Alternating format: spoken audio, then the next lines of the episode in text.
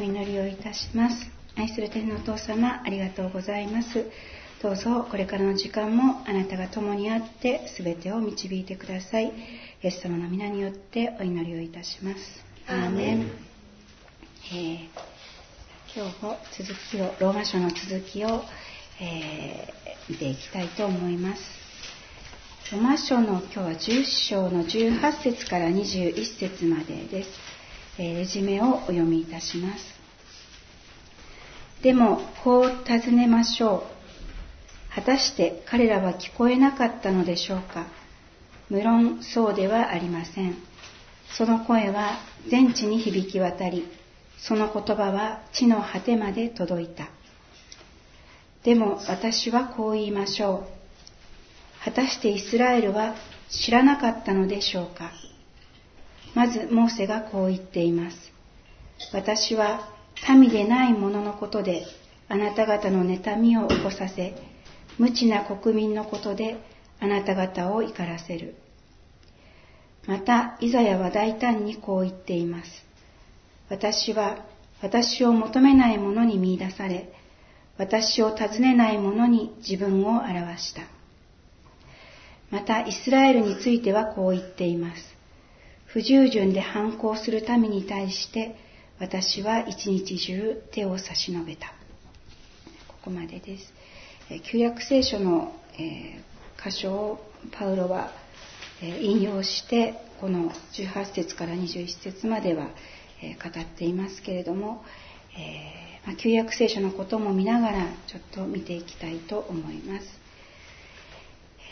イエスを通して全ての人に与えられた福音良い知らせはイスラエルから始まり世界に届けられましたパウロは詩篇のダビデの賛歌を引用しています。レジメにある詩篇の19編の、え1節から6節までをお読みいたします。天は神の栄光を語り継げ、大空は御手の技を告げ知らせる。昼は昼へ話を伝え、夜は夜へ知識を示す。話もなく、言葉もなく、その声も聞かれない。しかし、その呼び声は全地に響き渡り、その言葉は地の果てまで届いた。神はそこに太陽のために幕屋を設けられた。太陽は部屋から出てくる花婿のようだ。勇士のようにその走路を喜び走る。その登るのは天の果てから行き巡るのは天の果て果てまで、その熱を免れるものは何もない。世界に届けられた神の言葉、福音は、罪に心を縛られ、他の人と他の人と自分を傷つけるばかりの日々に悩み苦しむ人々に許しを与えました。また福音は誰もが向き合わなければならない死の恐怖をイエスにすがり信じる者に約束された永遠の命への希望に変えました。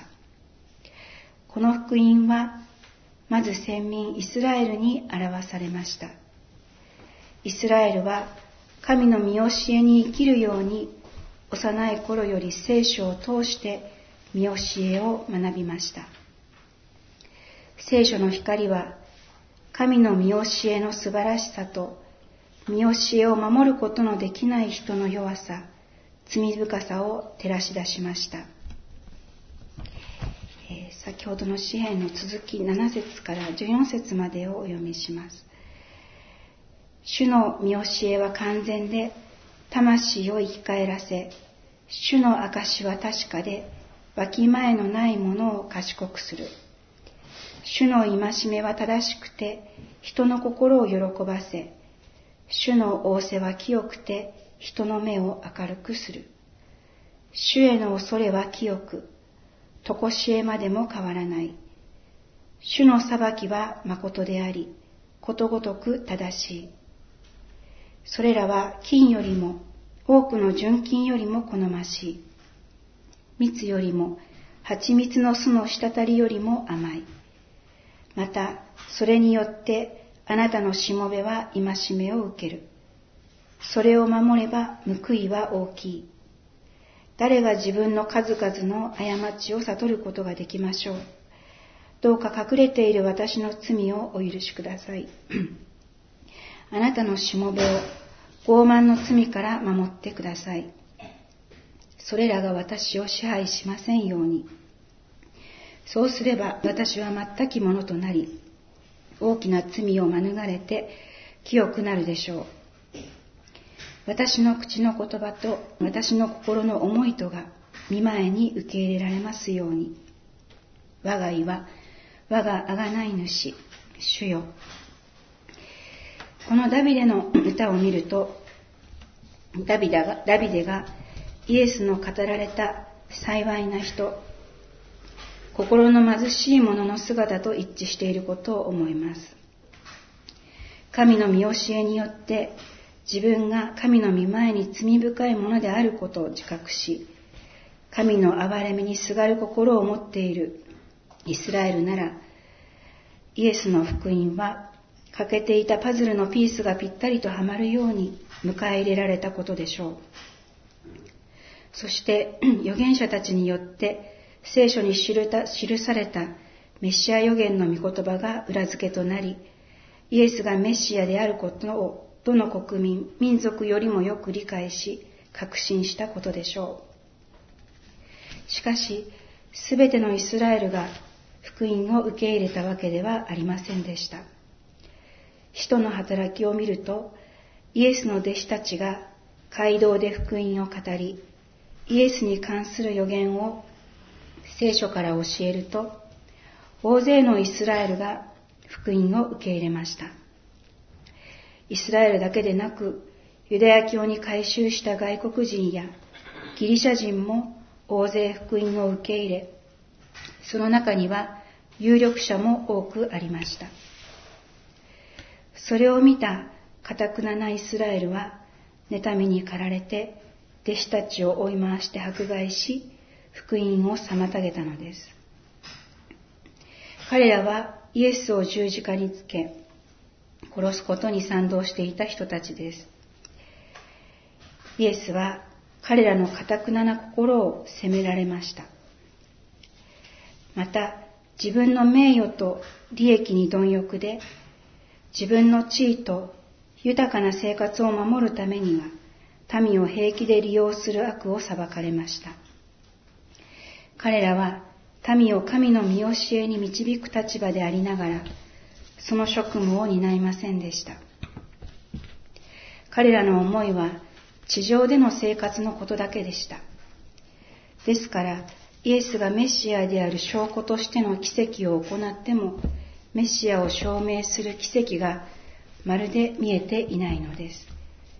ヨハネの11章の47節48節をお読みいたします。祭司長たちとパリサイ人たちは、この47節48節のあのところは、その前にイエス様がラザロを、死んだラザロを蘇らせた、そのような大きな奇跡を行った後でした。そのラザロが蘇った方によって、ことによって、多くの人たちがその奇跡を信じ、イエスを信じました。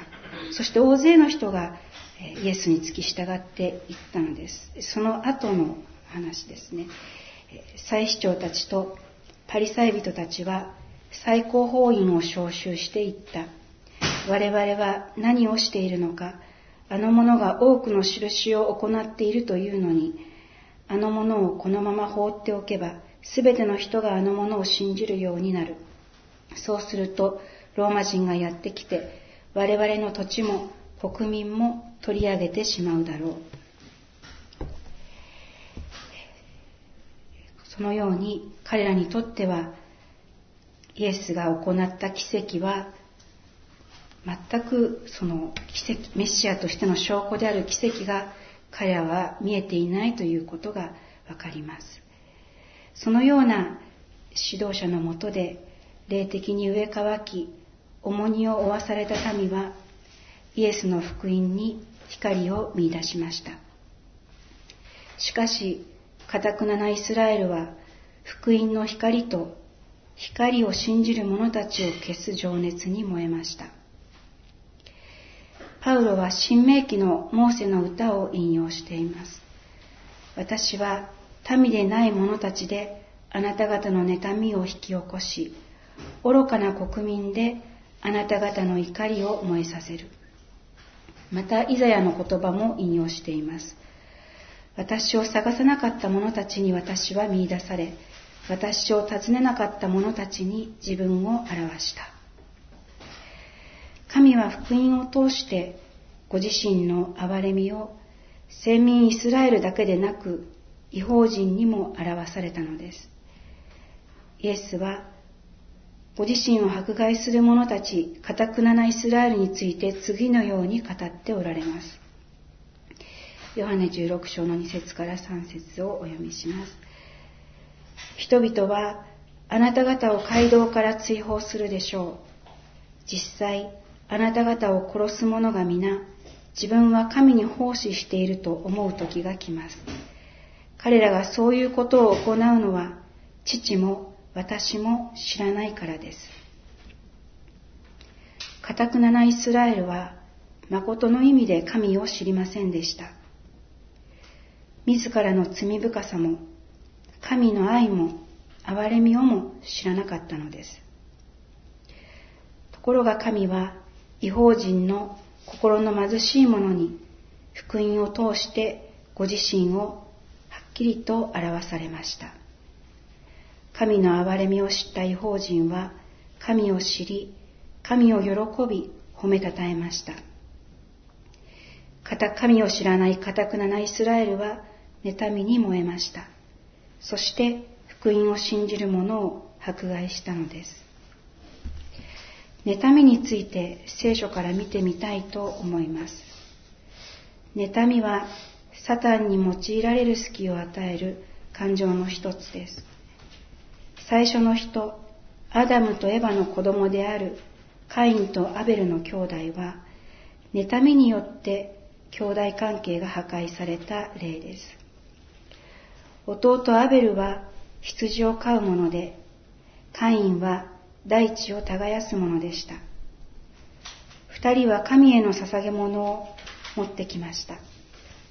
カインは大地の実りを、アベルは羊の遺語の中から超えて最も良いものを捧げました。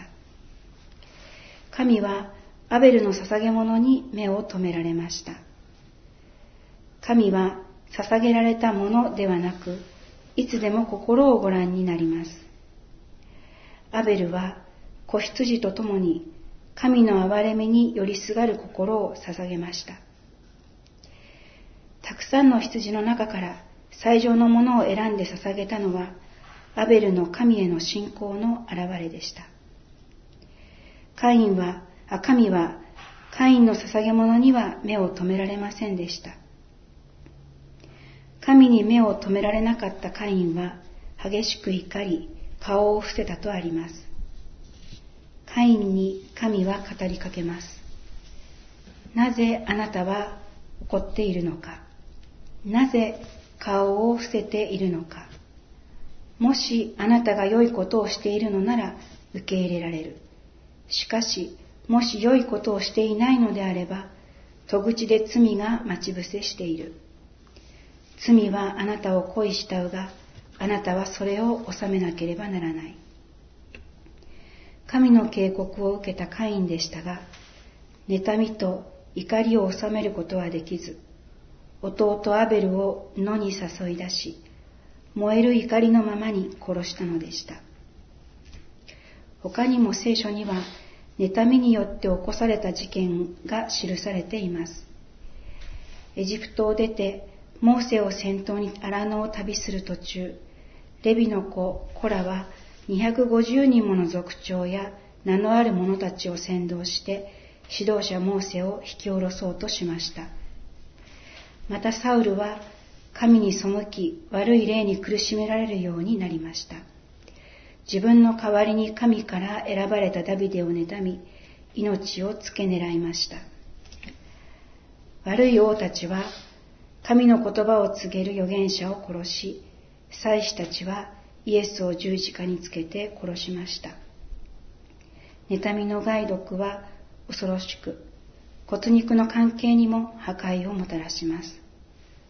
社会の組織にはもちろん、教団の中、教会の中にも、妬みによるサタンの策略にはまる危険が十分にあります。